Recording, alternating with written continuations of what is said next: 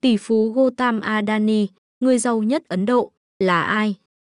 Nguồn The Economist, ngày 31 tháng 1 năm 2023. Biên dịch Phạm Thị Hồng Nhung.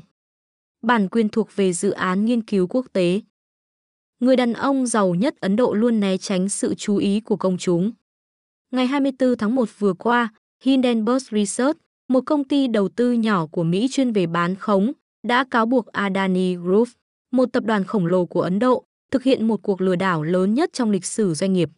Tập đoàn này đã phủ nhận toàn bộ cáo buộc trong báo cáo của Hindenburg.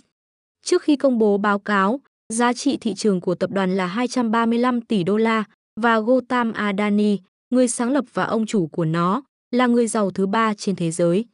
Kể từ đó, 70 tỷ đô la giá trị thị trường của các công ty thuộc Adani Group đã bị quét sạch. Adani là ai và đế chế của ông đã được gây dựng như thế nào?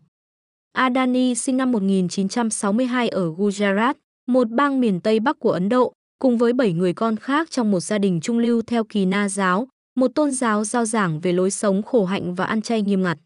Giống như nhiều người Gujarat khác, cha của Adani là một doanh nhân điều hành một doanh nghiệp dệt may nhỏ, nhưng Adani chẳng mấy hứng thú với ngành này.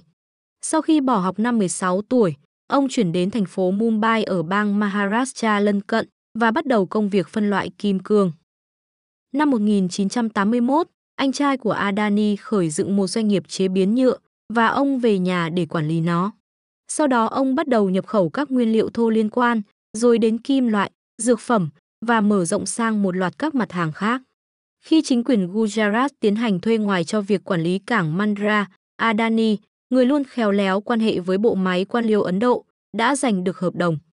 Cảng Mandra mở cửa vào năm 2001 và trở thành cảng lớn nhất Ấn Độ ngày nay. Phần lớn sự phát triển của Mandra đến sau năm 2001, khi Narendra Modi, người hiện là Thủ tướng Ấn Độ, bắt đầu nhiệm kỳ 13 năm với tư cách là Thủ hiến Gujarat. Chính quyền ông Modi được tin là đã cho Adani thuê đất với giá rẻ, giúp ông mở rộng cảng. Tuy nhiên, Adani phủ nhận tin đồn về sự ưu ái đó. Một Mandra hưng thịnh cùng với một nhà máy nhiệt điện than khổng lồ gần đó chính là nền tảng cho đế chế của ông trùm này. Cách tiếp cận rất đơn giản, Adani mua lại quyền sử dụng đường sắt và đường thủy, đất đai và tài nguyên thiên nhiên, đồng thời dùng dự án thành công trước để cung cấp tài chính cho dự án tiếp theo. Ngày nay, lĩnh vực kinh doanh của Adani Group đã trải dài từ ngành xi măng cho đến truyền thông. Các thành công của Adani cũng có lợi cho ông Modi. Chính trị gia này đã tận dụng chúng để thể hiện bản thân như một lãnh đạo ủng hộ tăng trưởng. Khi trở thành Thủ tướng Ấn Độ năm 2014, ông đã thực hiện chuyến đi đến thủ đô Delhi trên chiếc máy bay của Adani. Tình bạn của cả hai dường như vẫn đang tiến triển tốt đẹp. Năm 2019, ông Adani đã được chính phủ đồng ý cho thành lập một đặc khu kinh tế béo bở ở bang miền đông Jharkhand. Hindenburg cáo buộc rằng chính phủ cũng đã nới tay trong cuộc điều tra về tập đoàn này, nhưng Adani tiếp tục bác bỏ cáo buộc về việc chính quyền ông Modi ưu ái quá mức các doanh nghiệp của ông. Thay vào đó, Adani cho rằng thành công của mình đến từ những cải cách được thực hiện hơn 30 năm trước vốn giúp Ấn Độ trở thành một môi trường thân thiện hơn với doanh nghiệp. Trái ngược với nhiều tài phiệt của Ấn Độ, Adani khá kín tiếng dù ông có một quá khứ thú vị.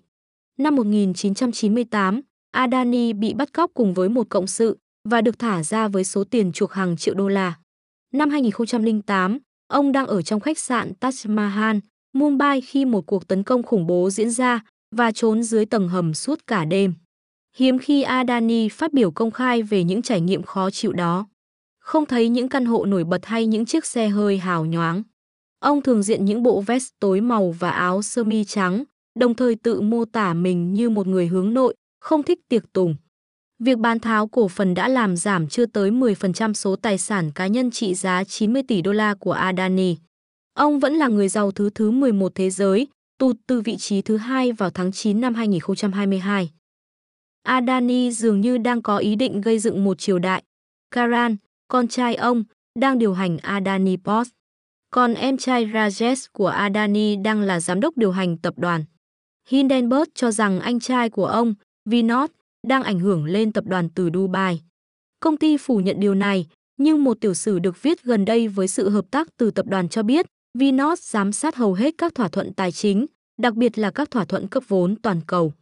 Hindenburg cáo buộc rằng Hai anh em đang thao túng giá cổ phiếu của tập đoàn thông qua các thực thể nước ngoài. Gia đình Adani đã phủ nhận những cáo buộc đó và cho rằng Hindenburg đang thực hiện một cuộc tấn công có toan tính nhắm vào câu chuyện tăng trưởng và tham vọng của Ấn Độ.